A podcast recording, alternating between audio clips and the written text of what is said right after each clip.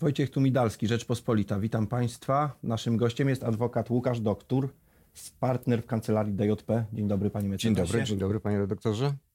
Witamy i porozmawiamy o bardzo rzadko w sumie spotykanym y, w przestrzeni publicznej temacie, mianowicie prawie antymonopolowym i deliktach antymonopolowych, e, jakie mogą na tym tle e, zachodzić. Powiedzmy najpierw, co to takiego i na czym polega problem, kto może być pokrzywdzony deliktem.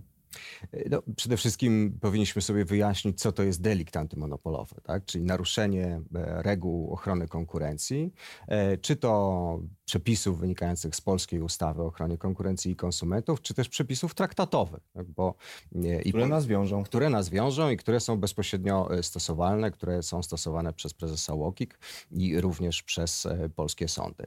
Mm, I teraz takie naruszenie może się wyrażać w dwóch podstawowych formach. Możemy mieć albo tak zwane porozumienia antykonkurencyjne, czyli w najprostszym wymiarze po prostu kartel cenowy, tak? Jedną z takich przejawów jest kartel cenowy, albo nadużycie pozycji dominującej, to znaczy sytuacja, w której podmiot, który posiada na rynku właściwym pozycję dominującą, dokonuje nadużycia tej pozycji, e, na przykład pobierając zawyżone ceny, na przykład dyskryminując niektórych swoich klientów. I e, utrudniając rozwój konkurencji. lub utrudniając oczywiście rozwój e, konkurencji, nawet takiej, która dopiero potencjalnie mu zagraża. Jak powszechne jest to zjawisko na naszym rodzimym rynku?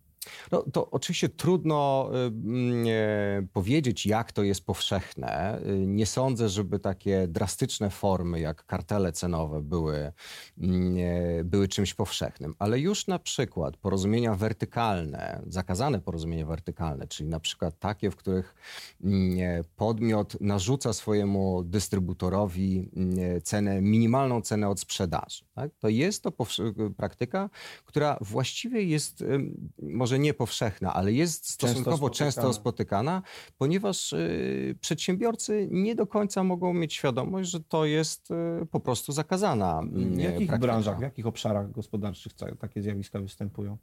No, właściwie we wszystkich. Ym, To oczywiście jest inaczej w rynkach, gdzie mm, dany produkt jest bardziej homogeniczny, y, a inaczej, gdzie te produkty są dużo bardziej zróżnicowane. Nie musimy wymieniać nazw firm, ale spróbujmy to jakoś zobrazować. Ty- No, powiedzmy sobie, gdybyśmy sobie y, wzięli taki przykład właścicieli tartaków, którzy uzgadniają między sobą, że oni te już obrobione deski będą sprzedawać swoim klientom po uzgodnionej e, cenie, a nie cenie, która wynika z normalnej gry konkurencyjnej. Tak? I teraz kto może być pokrzywdzony takim, No takim działaniem? E, no, w najprostszym ujęciu e, każdy, kto znajduje się na dalszych szczeblach e, obrotu, czyli zarówno w naszym przykładzie producenci mebli, którzy kupują ten materiał po to, żeby wytworzyć meble.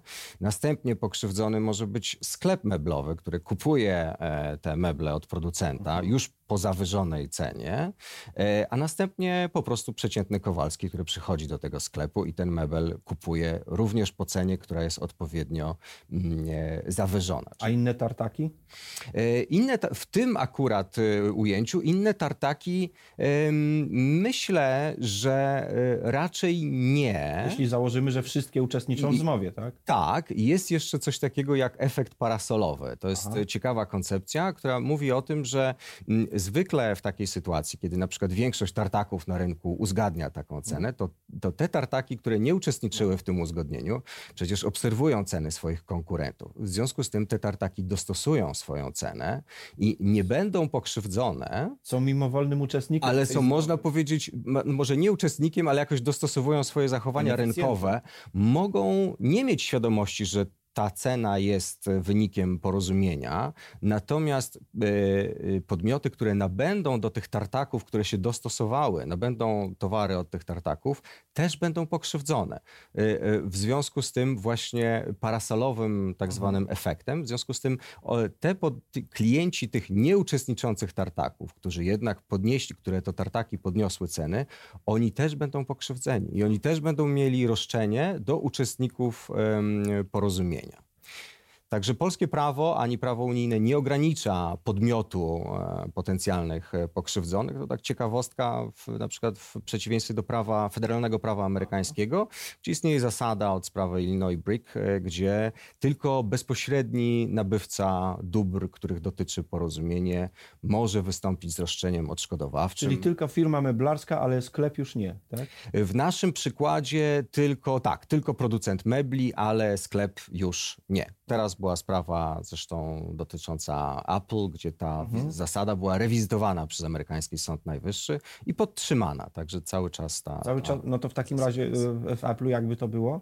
To może mieć roszczenie? E, O, tam była taka sytuacja, e, że e, szereg osób fizycznych wystąpiło z roszczeniami do Apple'a z tytułu tego, że Apple pobiera bodajże 30% em, pewnej prowizji od producentów aplikacji na, na iOS. Tak? I e, Apple bronił się, że to roszczenie powinno być skierowane do producentów aplikacji, a Apple dostarcza tylko systemu operacyjnego.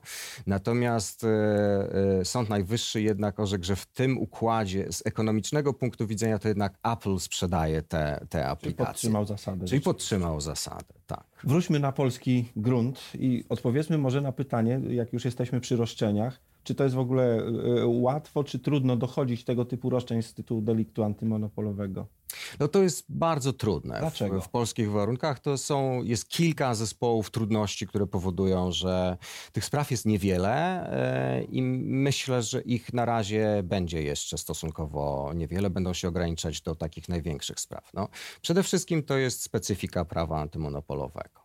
Znaczy ono się rozwijało jako gałąź prawa publicznego, administracyjnego i, e, i, i taki jest nacisk, że te reguły prawa antymonopolowego są egzekwowane przez organy, wyspecjalizowane organy administracji, w Polsce prezesa UOKiK. Mamy UOKiK, tak jest. Tak, i one dysponują wyspecjalizowanym aparatem, wiedzą, e, e, której brakuje sądom powszechnym. No, te normy prawa antymonopolowego e, też nie dają się za bardzo zastosować w drodze takiej po prostu prostej wykładni językowej. Konieczna jest po pierwsze, znajomość właśnie praktyki orzeczniczej danego organu ochrony konkurencji, e, a po drugie, znajomość aspektów ekonomicznych. Znaczy, bardzo często, oprócz takich najbardziej oczywistych naruszeń, nie da się stwierdzić e, naruszenia prawa antymonopolowego bez analizy ekonomicznej.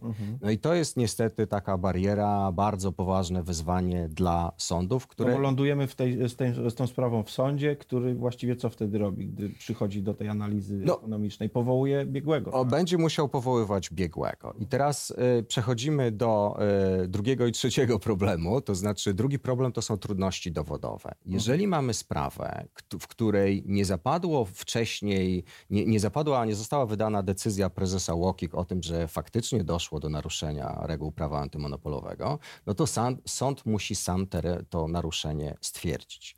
Nie może wszystkiego zdelegować na biegłego. A na pewno. A nie ma takich instrumentów dowodowych, jakimi dysponuje prezes UOKiK, który może być niezapowiedziane inspekcje, zabezpieczać dowody, ma dość szerokie uprawnienia w tym zakresie. W związku z tym, a, a osoba pokrzywdzona tym deliktem antymonopolowym, no też często no nie ma dostępu nie wiem, do maili, do pism, wszystkiego tego, co może To mogłoby świadczyć o tym, tak. tak, że rzeczywiście doszło na przykład właśnie do zmowy cenowej pomiędzy e, właścicielami tartaków. No, jeżeli jest- jesteśmy producentem mebli, widzimy, że są za, zawyżone ceny, ale nie wiemy, co za tym stoi. Prawda? No i trzeci aspekt, y, bardzo ważny moim zdaniem, to są trudność w wyliczeniu odszkodowania. I to jest em, przede wszystkim, to jest trudność w ustaleniu Jaką szkodę się poniosło? Jaką szkodę się poniosło, bo zaczynamy od tego, żeby, żeby mm, e, niejako wykreować scenariusz alternatywny. To znaczy, jak wyglądałaby cena, gdyby do danego naruszenia nie doszło. No i w rzeczywistości gospodarczej oczywiście mamy do czynienia z bardzo wieloma czynnikami, e, które czynią taki scenariusz alternatywny, znaczy wiarygodne jego oszacowanie bardzo trudnym. I na koniec zresztą, nawet jak przyjdzie nam biegły, rzetelny biegły, dobrze przygotowany, to wynik jego wyliczenia będzie zawsze pewną aproksymacją, będzie pewnym przybliżeniem. No tak. Myślę, że odpowiedzialny biegły nie wyliczy odszkodowania co do złotówki, on wyliczy pewne, pewne przybliżenia. Dla sądu pozostanie stwierdzenie, co jest niesporne, tak? Dla sądu, sąd będzie musiał w tej sytuacji zastosować uprawnienie, które jest w KPC, artykuł 322, czyli mm, po prostu dokonać pewnego oszacowania. Mhm. E, sądy tego, z mojego doświadczenia wynika, że sądy nie lubią, wolałyby na pewno taką, no jasne, bardziej komfortowa byłaby sytuacja, gdyby to biegły przyszedł i, i wyliczył co do złotówki, ale... 2 miliony 700 tysięcy... Tak, ale to raczej będzie niemożliwe. Poza tym jest szereg różnych metod alternatywnych wyliczania tego odszkodowania. No i teraz, jeżeli biegły na przykład wyliczy to odszkodowanie wie, no taką metodą jest tyle, a taką metodą jest tyle, no to też do sądu będzie należał wybór, którą wybór metodę zastosować. I będzie musiał sąd ze swojej takiej no, rzetelnej, ale dyskrecjonalnej oceny ym, skorzystać. I co gorsza, to uzasadnić. I to jeszcze uzasadnić, tak, w ten sposób, żeby to się utrzymało w kolejnej, e, w kolejnej instancji. Więc cały ten zespół e, trudności powoduje, że tych spraw w polskich warunkach jest bardzo mało. E, zresztą z ciekawostek można powiedzieć, że przez 10 10 lat obowiązywała zasada, że o ile nie ma uprzedniej decyzji prezesa Łokik, która stwierdza naruszenie prawa antymonopolowego, to w ogóle nie można się do, domagać odszkodowania w procesie cywilnym. Oczywiście to zahamowało proces e, kształtowania się orzecznictwa. A przedsiębiorcy wiedzą, że to już się zmieniło? Tak, na pewno, bo to się zmieniło, to już Sąd Najwyższy odstąpił od tego w 2006 roku, no, tak. więc to już jest mnóstwo czasu. Że... Jest mnóstwo czasu.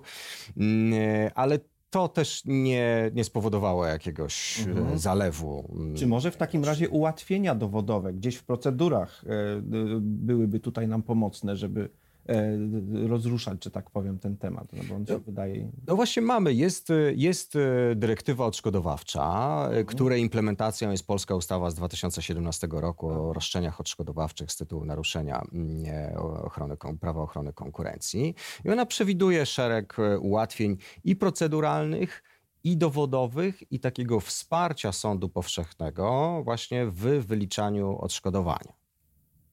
Teraz zaczynając od tych takich może najprostszych proceduralnych ułatwień, to mm, ustawodawca zdecydował się, żeby kompetencje rozstrzygania tego nie oddać sądowi wyspecjalizowanemu, czyli Sądowi Ochrony no, Konkurencji i Konsumentów. E, mamy, tylko on rozpatruje odwołania od decyzji prezesa Łokiku. Tak. Natomiast y, zdecydował się oddać to po prostu sądom powszechnym.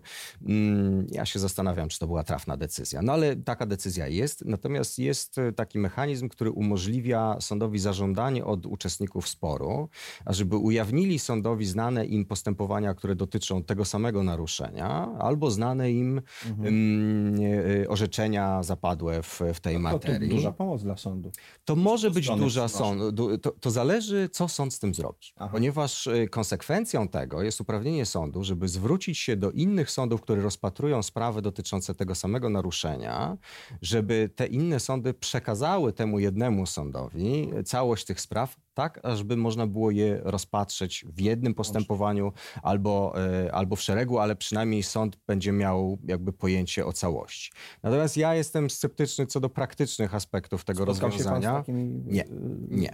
działaniami? Nie. Nie, to znaczy, no, przyczyna może być bardzo trywialna, to znaczy nie być, tak? sąd może, mogło, być, mogło ich nie być, a poza tym motywacja sądu, żeby ściągać do siebie kolejne sprawy, na przykład w sytuacji Sądu Okręgowego w Warszawie, ja no myślę, tak. że może być ograniczone. Przekonał mnie pan. tak, także być może to powinno jakoś zostać e, odzwierciedlone w statystykach sądowych, tak żeby jednak sąd miał pewną motywację do tego, żeby mm, to mu, że tak powiem, było poczytane za, za jakąś odpowiednią zasługę. Natomiast dużo ważniejszy jest, e, taka, dużo ważniejsza jest instytucja, która się pojawiła na gruncie naszej nowej e, ustawy, mm, która jest implementacją dyrektywy odszkodowawczej. To jest wniosek o wyjawienie dowodów. No tak. To jest zupełnie nowa instytucja. Wprawdzie wcześniej w KPC mamy przepis, który mówi, że sąd może nakazać drugiej stronie procesu przedstawienie określonych dowodów, e, ale nie idzie za tym żadna konkretna sankcja. To znaczy no, sąd ewentualnie może mm, e, uznać za udowodnione twierdzenia strony No tak. przeciwnej, ale w praktyce nigdy tego nie robi. Ja w każdym razie nigdy, spoko. wielokrotnie się spotkałem, że strony nie przedstawiają dowodów I żądanych i nic im się z tego powodu nie dzieje. Natomiast w tej nowej instytucji jest tak, że y, prawomocne postanowienie sądu, które nakazuje drugiej stronie albo osobie trzeciej wyjawnie, wyjawienie określonego środka dowodowego, jest tytułem egzekucyjnym. To znaczy może tak. przyjść komornik i taki, e, i taki środek dowodowy wydobyć od strony, nakładać grzywny. E, to już jest znacznie No to e, poważniejsze. Żartów, żartów nie ma. Tak jest, to już nie, Żartów. nie będzie żartów i z takim wnioskiem o wyjawienie dowodu już się rzeczywiście spotkałem.